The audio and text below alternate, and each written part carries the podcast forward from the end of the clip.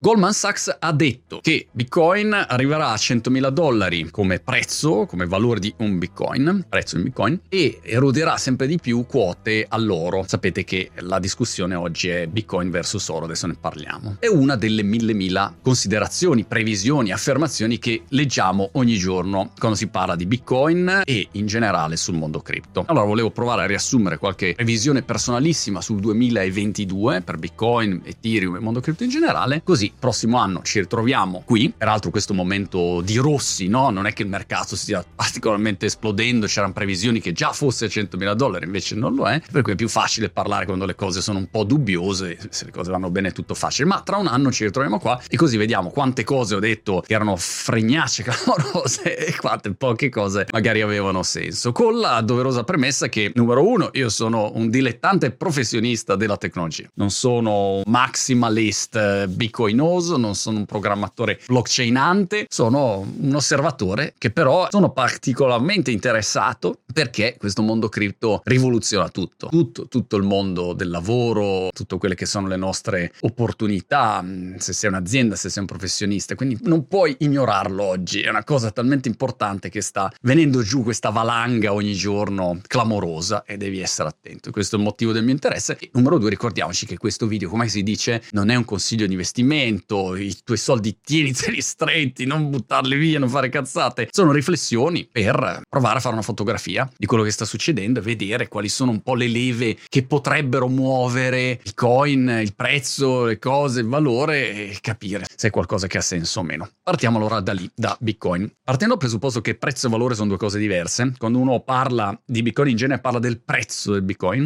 il valore invece è un qualche cosa che prescinde. Ad esempio il brand, la parola Bitcoin Bitcoin, beh, avercela. Una roba che conoscono tutti in tutto il mondo. Parli con il tassista, parli con la nonnina, parli con il CEO dell'azienda, parli con il gelataio, dici Bitcoin, eh sì, lo so cos'è Bitcoin, quantomeno l'ha sentito nominare. Insomma, averlo, un nome così, un brand, ha già un valore di per sé, ma a prescindere da questo, o ci credi o non ci credi, probabilmente questa è una considerazione iniziale da fare. Se per te Bitcoin è una fregnaccia, una truffa, è uno schema a ponte, eh, basta, non c'è nulla di cui discutere. Se invece pensi che sia un qualche cosa che ha un valore suo o quantomeno riconosciuto dagli altri, una tecnologia alla quale centinaia di milioni di persone nel mondo, presto magari un miliardo plus, gli riconoscono un valore. A quel punto, se ci credi, devi pensare a quali sono le variabili che possono determinarne la crescita. La mia personalissima filosofia aderisce alla visione di Michael Saylor, che non è la visione giusta, però è la visione di un tizio, abbiamo già parlato in passato, passato ci ho fatto un video, che è amministratore delegato di un'azienda quotata in borsa. Da un sacco di anni, ha messo boh, 500 milioni in bitcoin, forse di più, e ha adesso qualche miliardo di valore e ha una visione secondo me molto estesa, macroeconomica e non solo economica di questo fenomeno che va assolutamente in linea con quello che è un po' la mia visione del mondo. E in super soldoni, per sintetizzarla, ma poi andate a vedere, ci sono un sacco di interviste ed è affascinante vedere come spazia nel ragionamento dalla fisica al mondo dell'energia, alla politica e quindi tocca tanti temi, non è soltanto Bitcoin, la speculazione, io non sono un trader e non mi interessa la speculazione, tra parentesi, però detta in super soldoni la sua visione è che Bitcoin è un asset, è una riserva di valore e quella riserva di valore ha delle caratteristiche molto migliori rispetto ad esempio all'oro. È per quello che Goldman Sachs dice Bitcoin andrà a erodere, erodere, erodere, erode, erode quote all'oro. Prima cosa facevi? Per investire in un porto sicuro investivi nell'oro che per migliaia di anni è stato un elemento che ha sempre contraddistinto la possibilità di avere un investimento sicuro perché comunque l'oro è lì, c'è un lingotto e via così. Dall'altro lato Michael Saylor dice no, guardate, l'oro 2.0, l'oro digitale è Bitcoin, che è scarso, c'è 21 milioni di ori bitcoinosi e quindi è diverso rispetto all'oro che invece ne puoi produrre di più e ha una serie di caratteristiche che puoi spostare velocemente che è sicuro, molto più sicuro, come dimostrato in questi 10-11 anni, bla bla bla. Questa è la visione. Allora è un asset che è una riserva di valore, non è una criptovaluta, come spesso viene descritto sui media o come alcuni lo identificano. No, è una riserva di valore. Per me quella è la visione giusta, è una proprietà. Se io investo in quella proprietà, ho la possibilità di vedere una proprietà che ha un valore crescente negli anni. Perché? Perché c'è un numero limitato e ci sarà un'adozione sempre maggiore. Quando tu hai 21 milioni di oggetti e poi arrivano 8 miliardi di persone, eh, chiaramente il valore complessivo e il prezzo vanno a crescere. Che cosa allora determinerà questa adozione? Mi sono segnato un po' di punti vari. Il primo è che tre quarti di Bitcoin sono illiquidi quindi che è un dato interessante, questo è un altro elemento, tu puoi vedere in modo analitico quali sono gli spostamenti di Bitcoin, non è una cosa oscura, i dati sono su blockchain, sono verificabili, vai, te li tracci, hai una serie di aziende che peraltro fanno tutta una serie di analisi. Tre quarti sono illiquidi, significa che sono spostati dagli exchange e la gente tiene. Allora, quando arriva una maggiore adozione, quando arrivano più persone, più aziende a comprare quei Bitcoin, non ce ne sono così tanti sul mercato e quindi il prezzo cresce. Quindi questa è una prima variabile. Un secondo aspetto aspetto è che un istituzionale, immaginate un fondo di investimento che magari ha 100 miliardi, nel momento in cui la situazione economica complessiva è una situazione che ti lascia un attimino perplesso, se lasci soldi in banca c'hai interesse negativo o hai un'inflazione del 5%, del 6%, dell'80%, non so, hanno 80%, cioè, nel momento in cui è una situazione così significa che tu hai una tassa in 12 mesi del 6%, non la chiami tassa ma in sostanza se lasci soldi in banca e c'è un'inflazione del 6%, stai pagando una tassa del 6%. Allora dove li metti quei soldi? Li metti in tanti posti, li metti nel mercato azionario, li metti in real estate, li metti in, in oro, argento, uh, uranio, plutonio, li metti dappertutto e poi uno dice, oh, tra parentesi c'è anche questo mondo del Bitcoin. Cosa facciamo? Mettiamo uno 0,5%, un 1%, un 3%. Allora, il calcolo è presto fatto. Nel momento in cui c'è una maggiore adozione degli istituzionali che spostano un pelino, un pelino, tutto quello che è l'investimento, lo spostano tutto un pelino di investimento, così per diversificare un attimino, tu hai un enorme influsso di capitali che ad oggi non c'è. Altri aspetti che possono determinare questo spostamento quest'anno nel 2022 sono gli strumenti finanziari che devono essere a disposizione, quindi se è difficile investire in Bitcoin è un casino. Se è facile invece uno dice vabbè dai sposta un 9%, eh, clicchi un button, schicci un button e ci sei. Due in particolare i driver, gli elementi che possono spostare un po'. Uno è l'ETF spot, uno strumento finanziario che ti permette di investire in Bitcoin. C'è già l'ETF Futures, cioè l'ETF Spot, che in realtà doveva essere votato negli Stati Uniti adesso a metà gennaio, l'hanno spostato credo di un paio di mesi, però quella è una roba che dovrebbe arrivare. L'altro è l'utilizzo di Bitcoin da parte delle banche e la possibilità di comprare, vendere e custodire i tuoi Bitcoin con l'aiuto delle banche, che in teoria è completamente antitetico rispetto alla visione iniziale di Bitcoin, però questo è quello che succederà. Ad esempio Generali ha annunciato che adesso da gennaio darà questa possibilità di comprare comprare e vendere Bitcoin. Poi ogni azienda lo fa in modo diverso e qua potremmo entrare nel merito. Robinhood, PayPal, Square, hai varie aziende e inevitabilmente tutte le varie banche daranno questa possibilità. Se c'è una richiesta da parte del mercato, una banca a quel punto guadagna nella transazione come hanno sempre fatto o nella custodia anche dei Bitcoin. È pazzesco,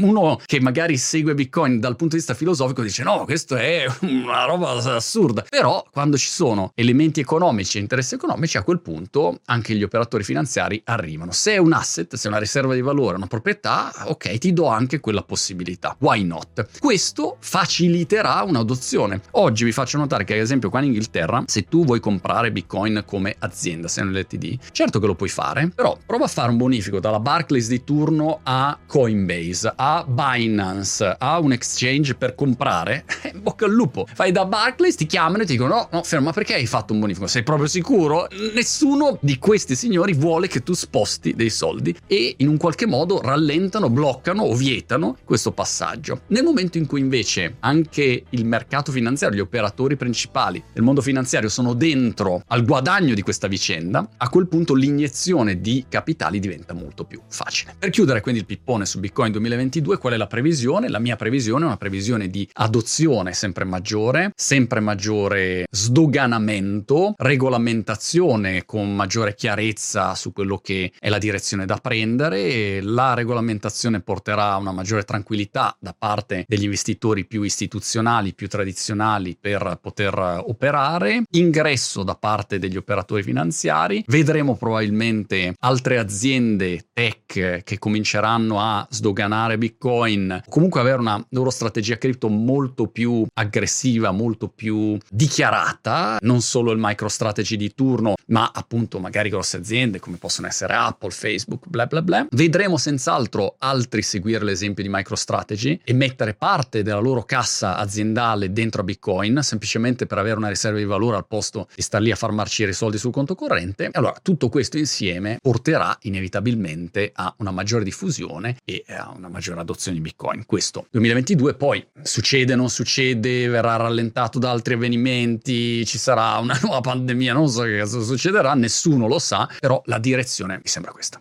Seconda gamba fondamentale del mondo cripto è Ethereum. Su questo io vi rimando semplicemente a guardare un'intervista a Vitalik di Bankless, molto bella, si chiama Endgame, dove Vitalik spiega un pochino la mappa da qua a sei anni di Ethereum. A parte i nomi divertenti, The Merge, The Purge, The Surge, The, the Plurge, The Spurge, The Spurge, The Purge, a parte questa parte qui, però è interessante vedere questo enorme ecosistema di Ethereum crescere e l'unica variabile che io cerco di tenere d'occhio è quanti sono gli sviluppatori che si buttano su un certo tipo di progetto, di protocollo, di tecnologia, quanti sono i progetti che nascono. Perché nel momento in cui hai tanta gente di talento che si smanetta ogni giorno su un settore, tu sai già che qualcosa viene fuori e sai già che verranno costruiti degli strumenti, delle piattaforme con quella tecnologia lì. Ethereum oggi ha un enorme ecosistema. Tutto il mondo degli NFT di fatto passa per Ethereum e se le gas fee, che sarebbero le tasse di Ethereum, mettiamola così, andranno a scendere e Ethereum 2 verrà fuori e sarà realmente eseguita la visione che ha Vitalik, che non solo il mondo Ethereum e gli sviluppatori che lo stanno portando avanti, beh, a quel punto è un ecosistema enorme, eh, non è una cosa piccolina, che non eh, falsifica le altre blockchain. Non è che poi Solana, Algorand, fund, eccetera, eccetera, allora dici no, allora questa vince, le altre perde. Magari ne esistono più di una, e una si occupa più di un certo settore, l'altra di un altro. Non è necessariamente un gioco a somma zero, ecco. E per il 2022 la mia personalissima previsione è che Ethereum possa solo crescere. Non vedo perché il prezzo e il valore di Ethereum debba essere lì eh, confinato quando in realtà è alla base di una marea di attività che facciamo, di progetti che ci sono nel mondo cripto. E veniamo al mondo cripto più in generale. Ogni giorno io vedo cose nuove, cose interessanti. Ilium che fa la parte di telecomunicazioni e Render che fa la parte di decentralizzazione sul tema della renderizzazione di progetti grafici. Poi hai ovviamente tutto il mondo dei videogame, poi hai tutto il mondo degli NFT, non solo NFT in generale artistici, ma NFT di utilità, utilizzo di NFT da parte delle aziende per darti accesso a qualche cosa, per venderti il biglietto, per premiarti come cliente, per creare una nuova tipologia di prodotto e lì, boom, dentro tutto il mondo del metaverso. Peraltro, la straordinaria cosa interessante di questo mondo è che tu, nel momento in cui partecipi all'OpenSea di tu, turno con eh, i tuoi NFT o li vendi o li compri, poi sono tuoi. Ciao Purdy, la mia gatta è arrivata, eccola qua, la faccio vedere. Quando si parla di NFT, lei arriva. Devo fare l'NFT di, di Third, Third.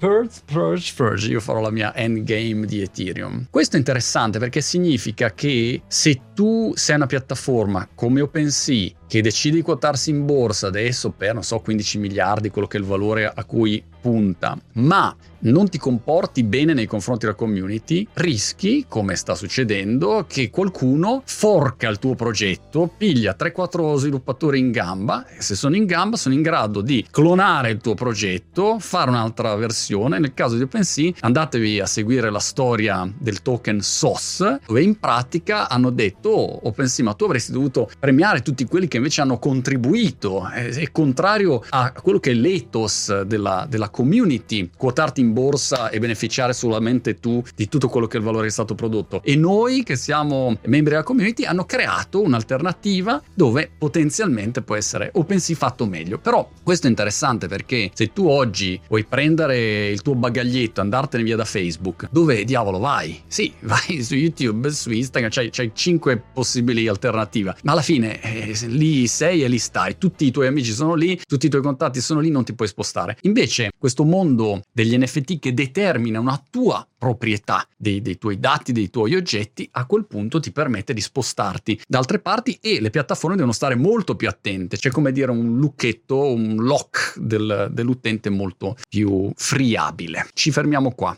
2022 Bitcoin, Ethereum, Crypto, una visione per me molto positiva, una direzione inarrestabile di questo mercato e vediamo a gennaio 2023 se ci ho preso ho detto solo un sacco di cripto fregnacce.